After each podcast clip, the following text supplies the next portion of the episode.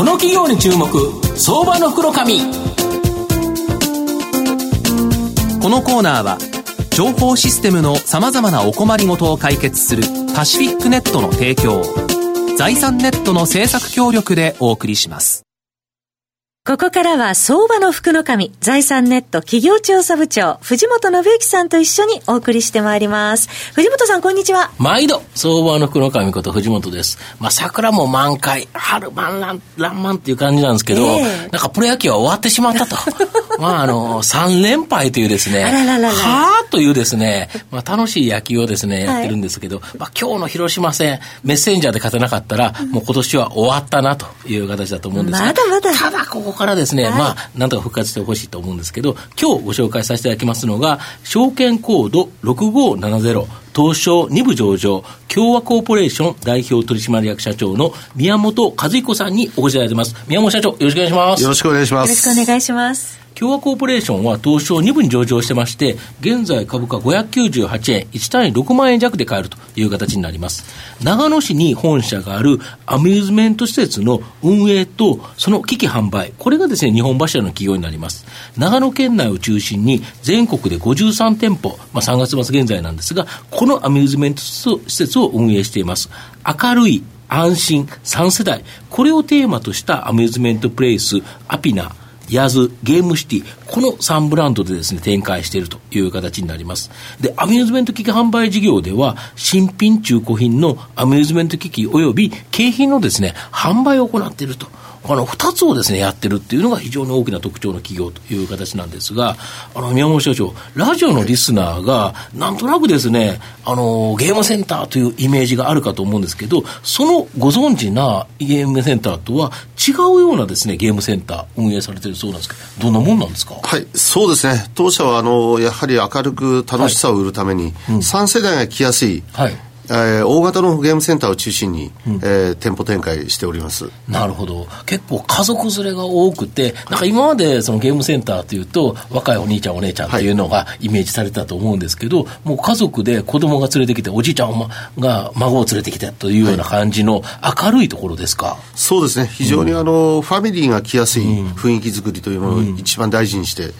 店舗展開をしております。で御社の場合、接客に非常に特徴があるんですよねそうですね、やはりあの、うん、今まではゲーム機があの、うん、お金をね、並んでるから勝手に稼いでくれると。今はやはりわれわれ、人が、うん、えー、接客によってお客様に楽しんでもらうというサービスを心がけております、だから接客のその人材への投資というか、はい、教育っていうのに、これほど力を入れているアミューズメントセンターっていうのはあんまりないと、ね、そうですね、まあ、私どもあのかなりあの、人の人材教育に関しましては徹底して、あの費用、時間をかけております、うん、なるほど。で、あのーゲームセンター業界っていうのは、はい、競合がまあ多くて大変そうで、若干ちょっとその、どんな状態なんですかね？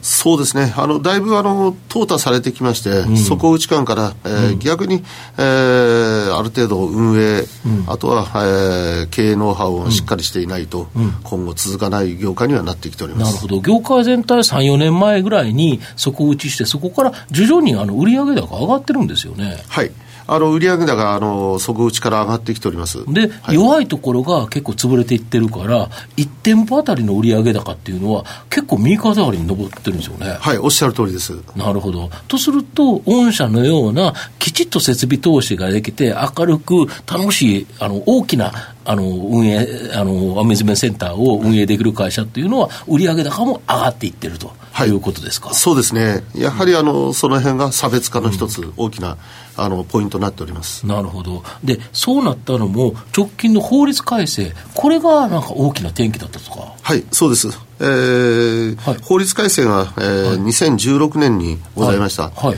それからやはりあの、うん、それまではどういう状況だったんですか、えー、それまではですね、はい、えー16歳未満は、6時以降は一切家族が18時以降？はいあの親御さんがいても入れないと。いう、えー中学生とか入れないかったんですか？はい。ああ、そう、そう、そうですよね。昔ってなんか子供の時、なんか僕が小さい子供がいる時には、はい、なんか入ってダメよって、18になったら出ていけっていうのがあったと思うんですけど、そ,、れが今ないんですか？はい、今、あの、22時まで。あ、10時まで、夜10時まで？保護者がどうまあ、そりゃそうですよね。別に親がいて、子供がちゃんとそこで遊んでるんだったら、はい、ちゃんと確認、あの、保護者がいるんだったら、いいよねっていう形で法律変わったと。はい、そうだからこそ、夜のマーケットっていうのが、はい、今までだったら6時になったら大人しかいないというところから、6時過ぎても10時までだったら、子供も入れるという形で、はい、やっぱこれで家族連れが来やすくなったということですよね。そうですね。やはりあの、うん、食事、外食の後に、そうですよね。家族でコミュニケーション取ろうかという一つの、場の提供になっております。そうですよね、ご飯食べてから、ちょっと遊んで帰りたいよって言われたときに、はい、今までだったら入っちゃだめよっていうことだったのが、ね、入っていいよっていう、はい、大丈夫という形になったのは、これ大きいですよね、はい、また昨年ですね、3月に東証2部にあの上場されてるんですけど、これも大きな追い風だったとか。そうですね、やはりあの規制緩和と同時に、うん、あの東証2部に上場できたことによってですね、うん。えー、人、物、金の中で、はい、やはりあの非常に物件を渡しても新規物件を選べる、うん、はい、あとは不動産、これ重要ですよね、はい、店舗を出店するにあたっては、はい、物件情報ってものすごく重要ですよね。そうですね、やはりあのー、いいところ出せますもんね。いいところ選べるというのは。あそうか、今まではそんなに選べなかったかもしれないけど、はい、今、いろんな案件が山のように来るから、そこから本当に厳選していいところに出店できるということですか？だから出店計画より多くこれ出されたんですよね。そうですね。やはりあのーうん、本当にこんなに出店できるというのも、あの、うん、上場できた、うん、あの、お金だと思ってます。で、やはりそれを出店するっていうことでいうと、そこに人っていうのは重要だと思うんですけど、はい、これもメリットあったとか？そうですね。やはり、あの、新たな出店もそうなんですけど、うん、M&A 案件もかなり来ておりますので、うん、えー、やはり人材の中では相手の M&A することによって、相手の会社のいい文化を一緒にこう、共有できるようになりましたので、はい、人に関しては非常に、あのー、素晴らしい人材が集まるようにもなりました。なるほど、で上場後、一気にですね店舗を拡大されて、はい、まあ、M&A や業務提携、安部屋にですね行われてるんですけど、はい、やはりこれはかなり一気に成長しようという感じなんですか？はい、そうですね。私どもはやはり、うん、あの上場期に、うん、えー、スピードを上げておりますので、さらに M&A の案件を、うん、えー、進めたいと思ってます。今までえっ、ー、と53店舗3月末現在あるかと思うんですけど、はい、何年で53店舗作られてきたんですか？えー、53店舗っていうのは非常にもう、うん、えー、20年ほどかかっておりますので。なるほど、はい、だけど今年この増える数って結構強烈ですよね。はい、えー、今期はもうかなりスピードアップしております、うん、はい。で目先で目標というのはどれぐらいですか、えー、やはり、えー、100店舗体制っていうのは早い段階でだ20年間かけて50店舗ちょっと作ってきたところを、はい、もうあと何年かでやっぱ100に行きたいなという感じでガツンといこうという感じですか、はい、おっしゃる通りです。ここから大きな成長が期待できると、はいいうことですよね。そうですね。非常にチャンスと思ってます。なるほど。おと、御社のですね、今後の成長を引っ張るもの、改めて教えていただきたいんですが。はい。そうですね。私どもはやはり M&A 戦略とですね、うん、新たな、えー、うん、出店、うん、それと、えー、今現在、あの、かなり話題にもなっています、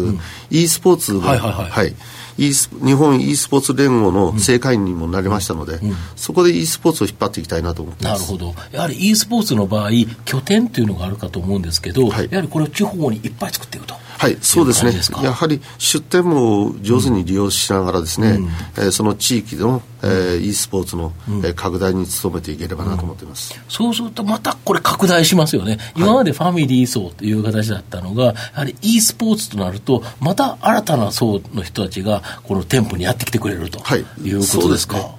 当然ながら名前も売れてきますので、非常にそういう点では、えー、お互いに結びついてるなと思ってます、うん、あと御社はやっぱり機器販売もやられてるのが大きなポイントですよね、はいそうですね、うん、これはもう全国でもあの、うん、機器販売部門に関しては、うん、一番の売り上げを取ってますので。なるほど、そしたらよそのゲームあのいわゆるゲームセンター、アミューズメントセンターの状況もよく分かってるということですか、そうですね、やはりあの、優劣は、あの見極めは非常にしやすくなってます。そうすると、もともとお取引先だから、そこからの例えばお話っていうの結構多いんですか、M&A とか。えー、ございます。なるほど、はいそうするとやはりかなり今後の成長期待できますよね。そうですね。やはり、えー、店舗部門と販売部門のシナジー効果というのはかなり、うん、あの出ておりますので。なるほど。鈴木さんいかがですか？あの御社の特徴を伺ってまして一つとてもユニークだなと思ったのはゲームセンターで繁華街があって、うんはい、でローロードサイドがあって、うんはい、で、まあ、ショッピングセンターの中にそれぞれあるんですが、御社この3つともそれぞれやってらっしゃるんですね、はい、おっしゃる通りです。やはりあのそれぞれ特徴がありますので、うん、3つをバランスよく我々は出店していきたいなと思ってますし進めております